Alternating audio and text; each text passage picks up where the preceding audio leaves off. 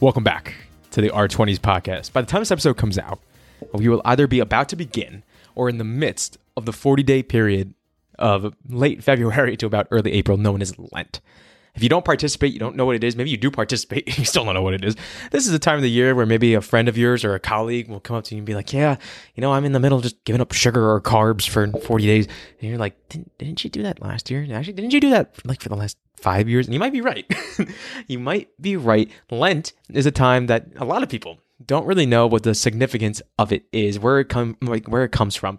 And I'm not big on history lessons, but I thought it'd be fun to do like a two minute history lesson on what Lent is, where it came from. It started in about 325 AD is what they estimated as, and it was primarily focused around the idea of fasting. So why fasting and why 40 days? Well, in the Bible, there's a story of the birth of Jesus Christ. He's born, and ultimately he goes on to be baptized by John the Baptist. His baptism is signifying that he is who he says he is. The Holy Spirit comes down to him, showing that he is the Messiah. He is here to absolve the world of all of its sins. And to prove this, Jesus decides that he's going to follow the Holy Spirit out into the wilderness, out into the desert, is what you'll see sometimes when you're reading the Bible. Wilderness and desert get interchanged. Why is he doing this? Well, he wants to prove that he is who he says he is. So while he's going out into the desert, he's not eating and he's not drinking anything for this 40 day period. And this entire time, he's being subject to what is big in Christianity, and that is temptation. In this case, he's being tempted by Satan, uh, aka the devil. He's being tempted to cave in, to prove that he is not who he says he is, all he has to do is cave in. The big one of the temptations that you see, uh, it's one of three. You see that Satan tells him, I will turn stones into bread for you. All you have to do is admit you're not who you say that you are. And Jesus refused. He refuses every single time. He goes the entire 40 days not being tempted, and he is the only person in the world to live without sin and to not get into that temptation. And that is why Lent is a period of 40 days that was primarily focused around fasting in the beginning, because that was the story in the Bible. Now, it varied in the region to region, church to church, how those rules were actually going to play out in the more modern time now. We're still in 325 AD. But people said, "Oh, I don't know, maybe you just have to fast like six days a week. You could take Sundays off." Some some churches were like, "Ah, you can take the entire weekend off," and then eventually you kept going, and then you have this little event called the Protestant Reformation, and people like John Calvin were like, "You know, I don't see anywhere in the Bible where this says that we have to do this at this specific time. Ah, we're just not going to do this at all." and now you see it slowly start to change over time. Some people are doing uh, no fasting at all. Some now you get to the point in the modern day where you only have two real days of fasting that are uh, supposed to be required, which is Ash Wednesday and Good Friday. You have some people telling you uh, n- no meat on Fridays. That was actually something uh, instilled by the Pope in 1966, just kind of out of the blue. that was not in the beginning. Uh, so that's why you hear some people, if, if, you have Christian friends, will tell you, oh, I don't, I don't know, I don't really follow that one. It's just because it kind of popped up. The whole point is there's a lot that goes on with the period of Lent that has changed over time. But the one thing that has stayed constant throughout the entire 2,000 year history of Lent is the idea of sacrifice. In the Christian faith, Lent is all about repentance. This idea of you acknowledging your sins and what is keeping you from God and the things in your life that have this vice on you that are preventing you from being closer to God. These are the things that have such a hold on us that they consume our daily thoughts. They take up a lot of our time throughout our day to day. And the period of Lent is meant to be we sacrifice something that might be having a vice on our life, that might be having a hold on a lot of our time. We eliminate that from our life for this 40 day period. And in that time, we have now more time than before to practice this repentance, to be closer to God, to acknowledge our sins, and to grow in his love, to become closer to him. And the whole idea behind Lent is that you are focusing on yourself and in return focusing on God. During Lent, you kind of have two camps of people. You have the people who are saying, Oh, I'm going to give up like an actual sin, uh, where you hear people say, I'm going to give up saying the Lord's name in vain. I'm going to give up lying. I'm going to give up having hate in my heart. all, all these things that ideally you work on over time to eliminate them from your life completely. But some people take this as the opportunity to start. Then you have the group of people who tell you, I'm giving up sugar, I'm giving up carbs, I'm giving up alcohol, I'm giving up ordering Chinese food for takeout. Things that don't sound like sins on the surface, but the point of them, they're not sins, don't get me wrong. The, the point of them is you're getting rid of this thing that might be having a hold on your life, that might be consuming a lot of your time, a lot of your energy. And when you eliminate that from your life, now, ideally, in the idea of Lent, you have more time to focus on that repentance, that acknowledging your sins and becoming closer to God. And as you eliminate something from your life, now you can fill that with God. You can become closer in His love and all of His glory and everything along those lines. That is the idea behind Lent. so next time somebody in the in the Catholic faith or the Christian faith is asking you, I don't, I don't even know why we're doing all this. You can whip out this five minute history lesson. Sorry, I told you two in the beginning. I didn't mean to go that long, but that is the purpose behind the period of Lent as a whole. But as I've said before, not all of us are Christians. Not all of us are religious. Everybody walks their own path.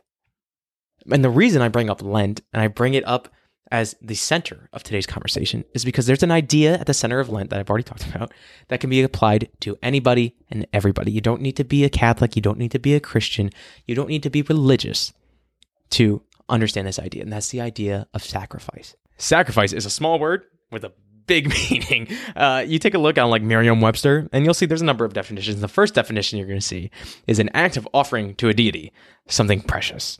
Uh, something like an animal sacrifice. That's a bit gory and a bit something that we don't really do nowadays. Uh, and when you think of sacrifice, the definition is the first one you see when you look on the page. And you're just like, oh, that's that's a big, big word. And that's not something I can really apply to my own life.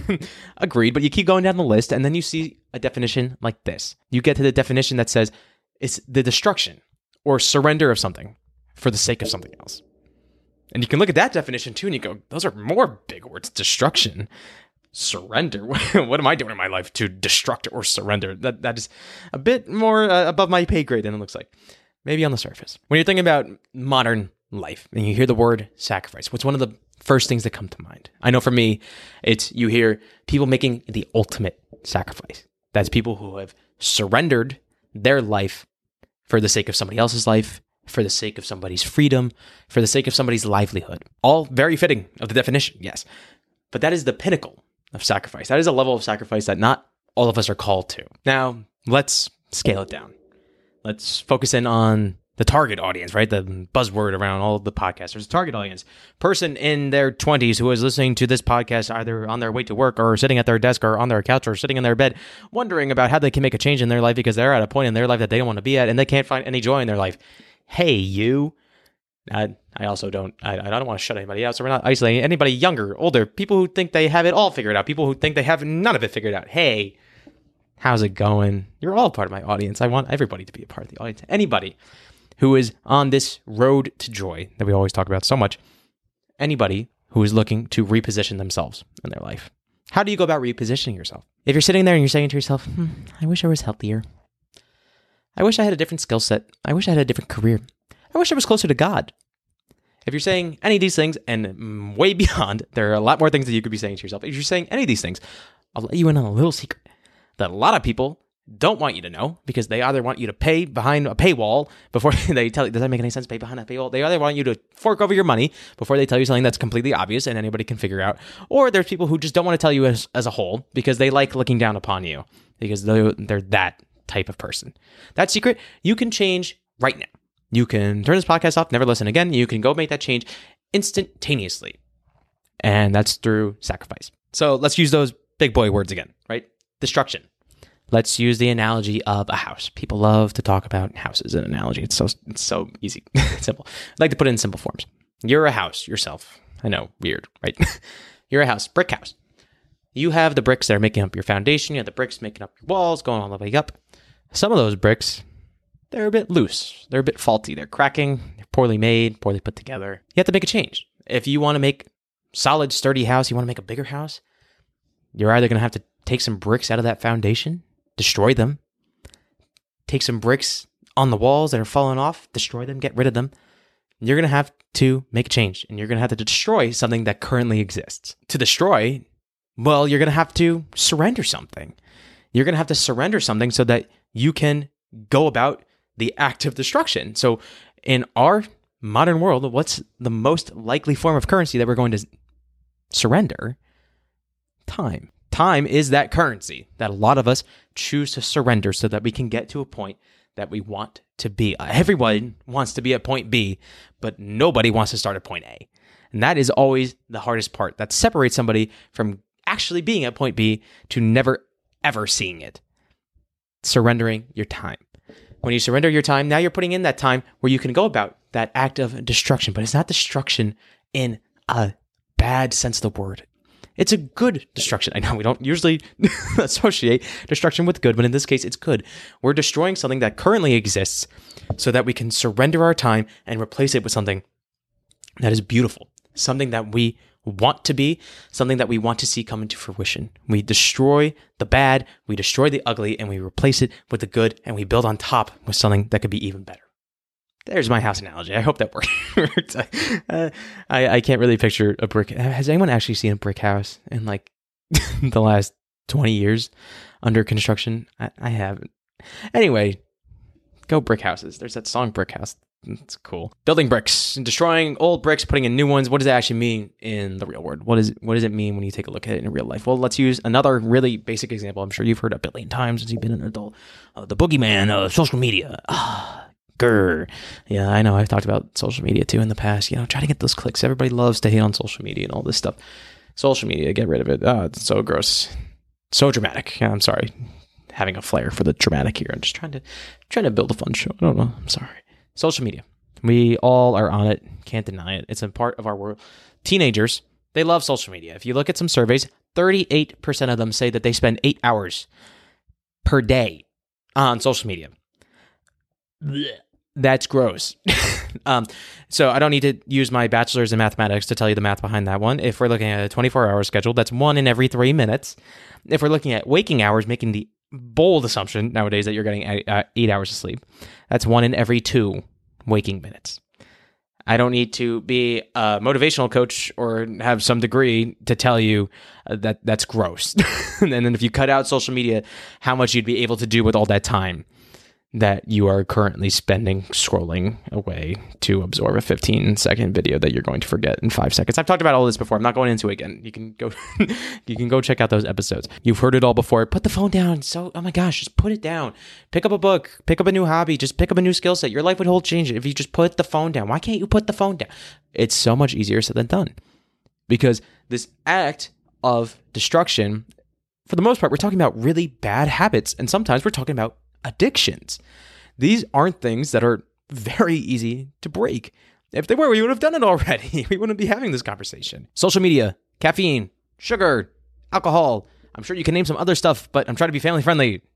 Yeah, there's a lot of stuff in our life that it would be great if we could just cut it out, but it's much easier said than done. So, how do you go about trying to convince yourself? You have to convince yourself psychologically to cut them out. That's the first real step. A lot of these habit books that you'll see, a lot of these uh, people who are writing blogs on the internet talking about, oh, what are some of the best ways that you can break a habit? They're great. But they skip the step of having to psychologically do it. They talk about, oh, just cut it out of your life. If it's alcohol, don't don't let yourself buy it at the store. Uh, put it somewhere in the house where it's completely locked. Somebody else knows the password so they can get into the lockbox or something like that. You can replace it with something else. I don't, I don't know if you, uh, instead of drinking alcohol, you drink something with less alcohol percentage first, and you keep going all the way down. Then you start drinking sodas, seltzer, stuff like that.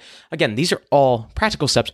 But in order to do that, you have to take the first psychological step to tell yourself, why am I going to make this change?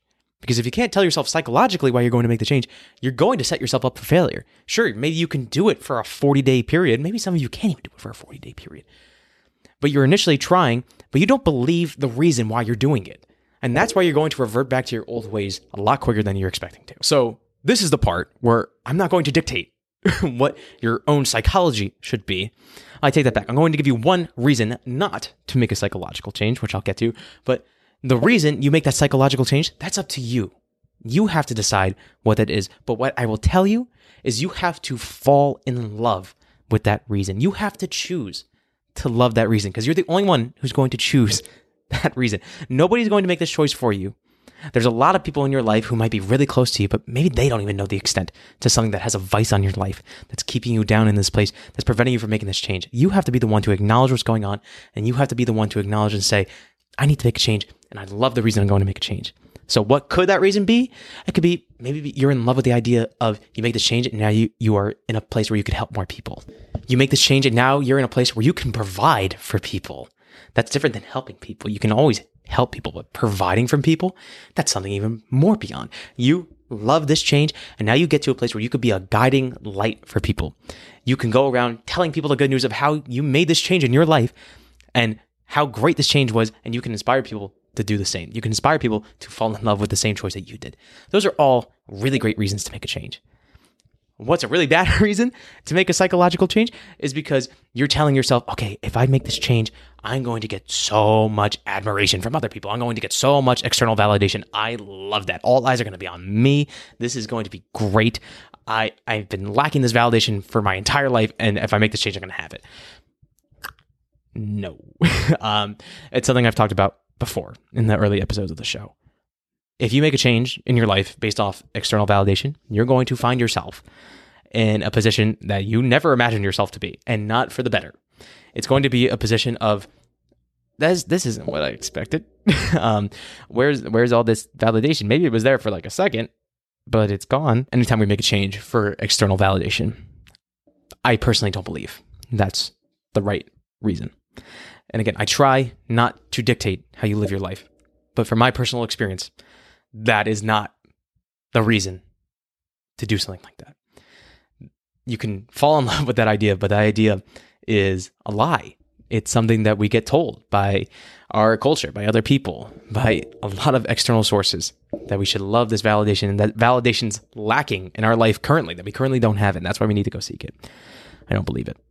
I don't. And that brings us full circle where if you're a Christian, if you're a Catholic, if you're any denomination that's practicing during this period of Lent, when Jesus cried his last breath, he said, It is finished. It is finished. What does that mean? Well, it means the debt is paid. What is the debt? The debt of all the sins in the world. Jesus sacrificed himself for all of us. He absolved us of all of our sins in the ultimate act of love. He loves all of us unconditionally. And we will never need to seek the validation of Jesus ever. So, this Lent, when you go to make a sacrifice, or if you're currently in the middle of making that sacrifice, you're not making that sacrifice because you're looking to earn a gold star in, in the eyes of Jesus. You don't need to. You're making this sacrifice because you know that this thing that you've sacrificed, this idea that you're sacrificing during this 40 day period. This is one of those things that currently has a vice on you that's currently preventing you from fully embracing the love that Jesus has for all of us. And by eliminating it from our lives, by sacrificing this thing, we can destruct a part of our life that isn't providing any benefit to us. And we can surrender something to grow into something even more beautiful. Thank you all for tuning into this week's episode. If you're celebrating Lent, I'm interested to know what are you giving up? What are you sacrificing for this 40 day period? If you don't practice Lent, if you don't practice any form of religion, what is something that you've been wanting to give up and something that you've been wanting to make a change in your life? Let me know. Put it out there for the rest of the world to see and use that as a way to tell yourself, lock it in. I'm going to make that change.